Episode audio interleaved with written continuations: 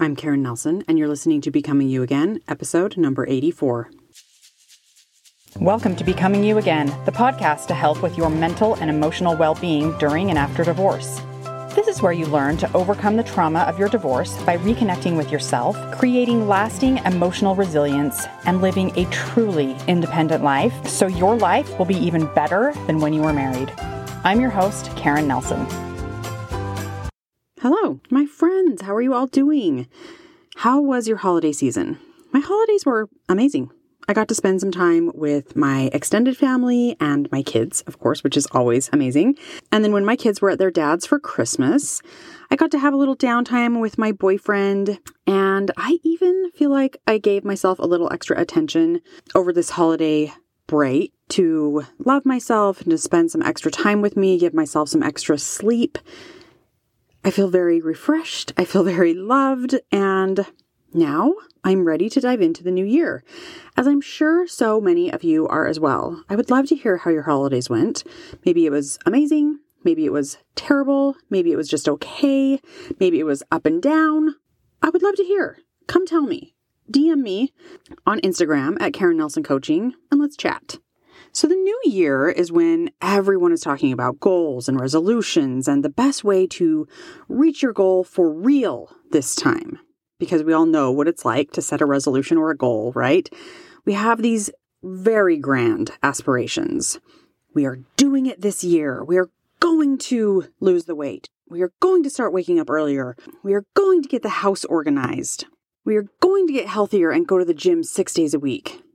We have these big ideas of what we want, which is totally great. I love it when we can have a vision of a more evolved version of ourselves that we are working toward. I think that's a beautiful thing. The problem, though, is we live in a culture where we've been taught to want everything to happen fast, to happen now, immediately. And when that doesn't happen, we get frustrated or bored or overwhelmed, and then we just give up.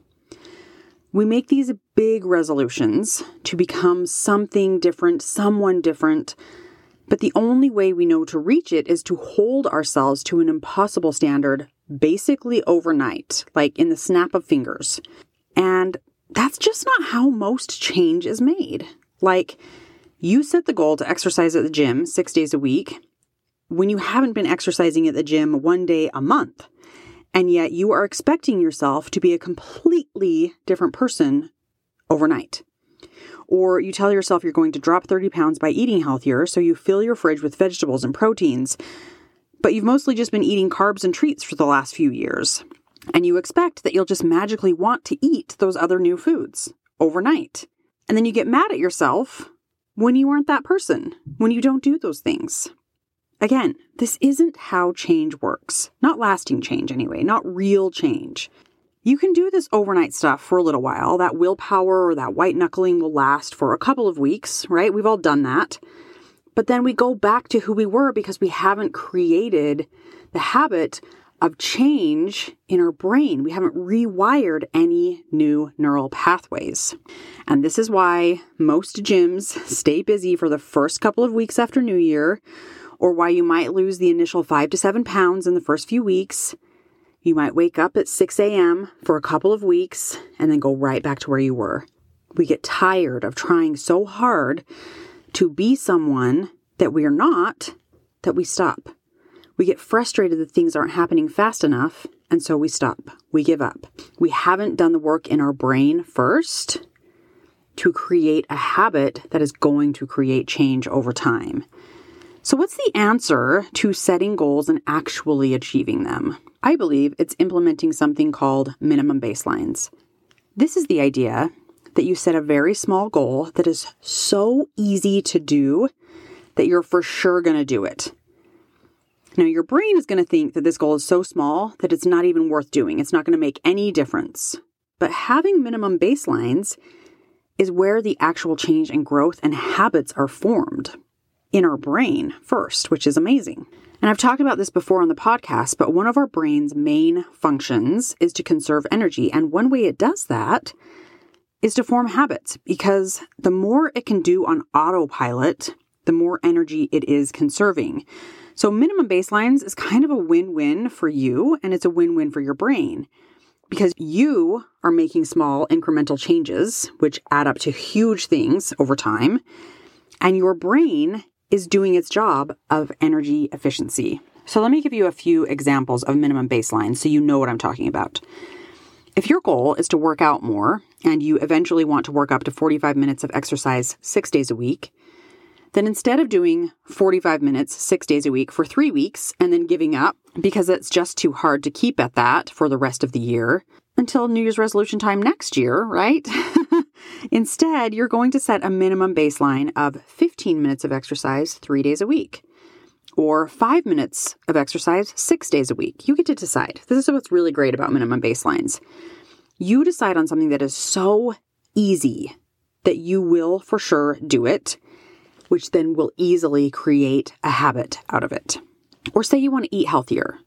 You decide on a minimum baseline of eating one fruit and one vegetable twice a week, or adding a vegetable with dinner four nights a week or six nights a week. Like, again, you get to decide what your minimum baseline is, and it's going to be different for every person because we are all different. You want to choose something that sounds doable and pretty easy for you to do. Remember, it's something that is so easy for you to keep that your brain is like, why, this isn't even worth doing. But that's when you get to remind your brain, I know, I know you think that, but we're going to do it anyway. And this is the magic of minimum baselines. You become consistent with this baseline, doing it over and over again, which then creates a habit. And once that habit is created, you can then create a new minimum baseline, which incrementally will get you closer and closer to your goal. And eventually, your minimum baseline is the goal you wanted to achieve in the first place. And then there's this double magic that comes in, which I think is so amazing. And often, once you get started on your minimum baseline that you've set, you might even do a little bit more. But if you decide not to, it's totally not a problem for you. So for example, if you've set a minimum baseline of working out for fifteen minutes three days a week, and you get on the treadmill to do your fifteen-minute jog, and after fifteen minutes, you're like, I feel really good. I feel great, actually. I might go another fifteen minutes. And so you do. Amazing. That's a fun little moment to celebrate the additional movement for your body. But if you get done with the fifteen minutes, the first fifteen minutes, and you're like, ugh, I am done. That was enough. I am not doing any more. And you go take a shower and you get ready for your day. That's also a moment for you to celebrate because you still kept your minimum baseline goal of fifteen minutes. You did it. That's amazing. There's no reason to beat yourself up for not doing more because you already did your baseline. It's magic. Okay, so before I teach you how to decide on your minimum baseline and give you a bunch of examples, I want to make sure that you understand one thing.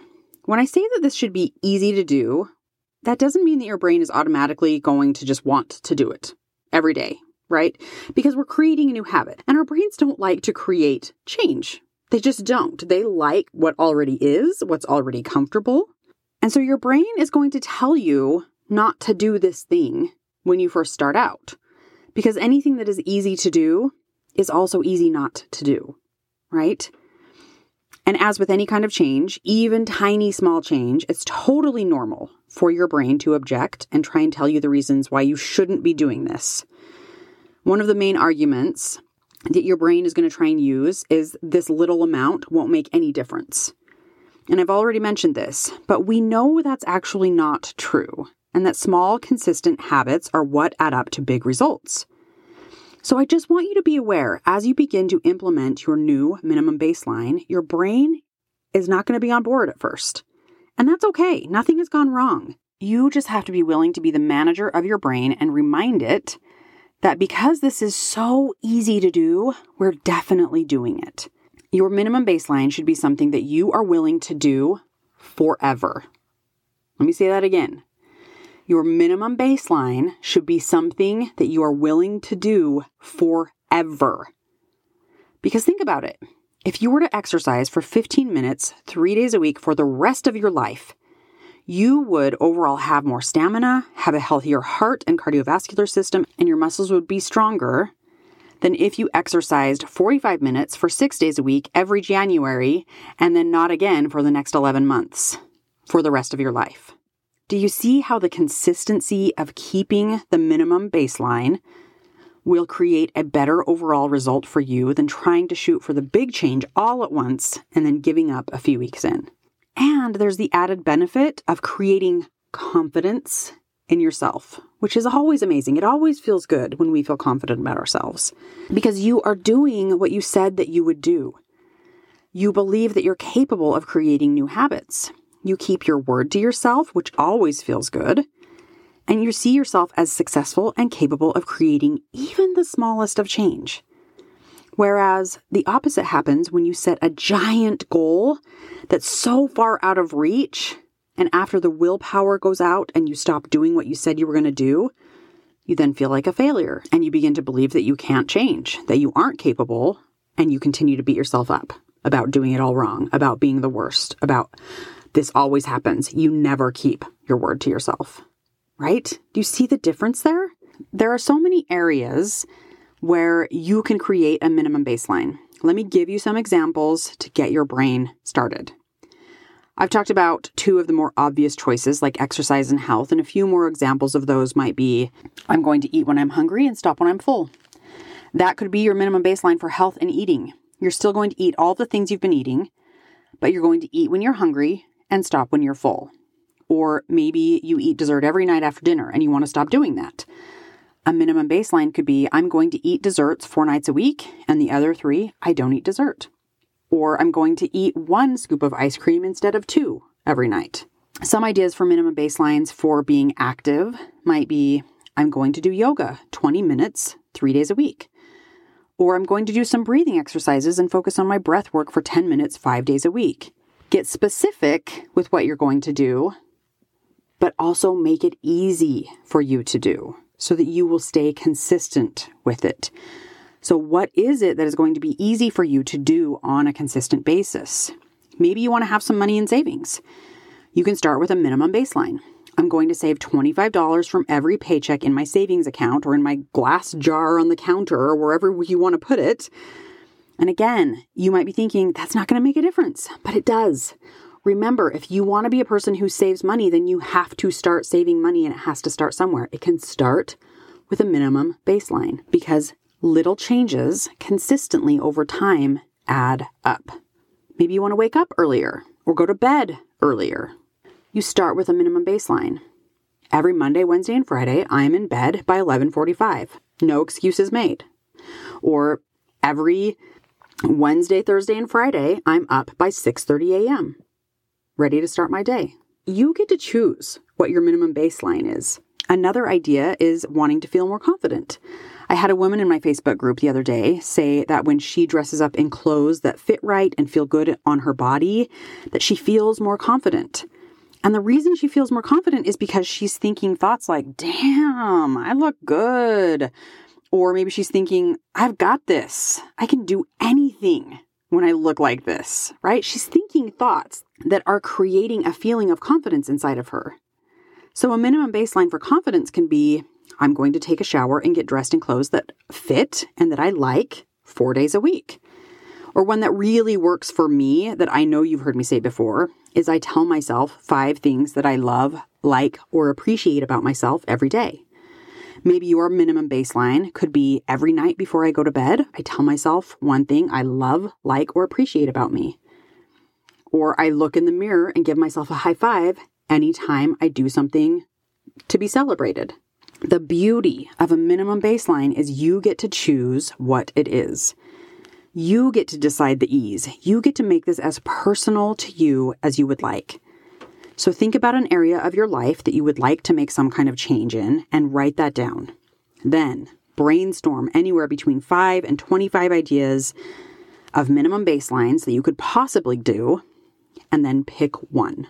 We're not going to do twenty-five.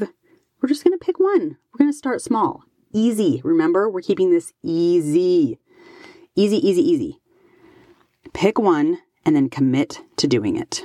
So I'm just going to recap before we finish up here. Pick an area where you want to make some kind of change. Brainstorm some ideas for minimum baselines. Keep it easy. What will be so easy that it will almost seem not worth it? But it will be worth it over time, so you'll keep doing it consistently. and then commit to doing just the minimum baseline, and then watch yourself transform over the next year. You will be amazed by the results that you can create in your life by just sticking with your minimum baselines. All right, my friends, I love you. You've got this. Have a great week. I will talk to you soon. If you like what you're learning on the podcast and you're ready to create lasting change and results in your life, then you need to be working one-on-one with Karin as your divorce coach. This is where we take everything you're learning in the podcast and ten X it with implementation and weekly coaching, where you start to see change in yourself and your life immediately. To find out more about how to work exclusively with Karin, go to w w w dot karin nelson coaching dot com. That's w w w dot karin nelson coaching dot com. Thanks for listening. If this podcast agreed with you in any way, please take a minute to follow and give it a rating wherever you listen to podcasts. And for more details about how I can help you live an even better life than when you were married, make sure and check out the full show notes by clicking the link in the description.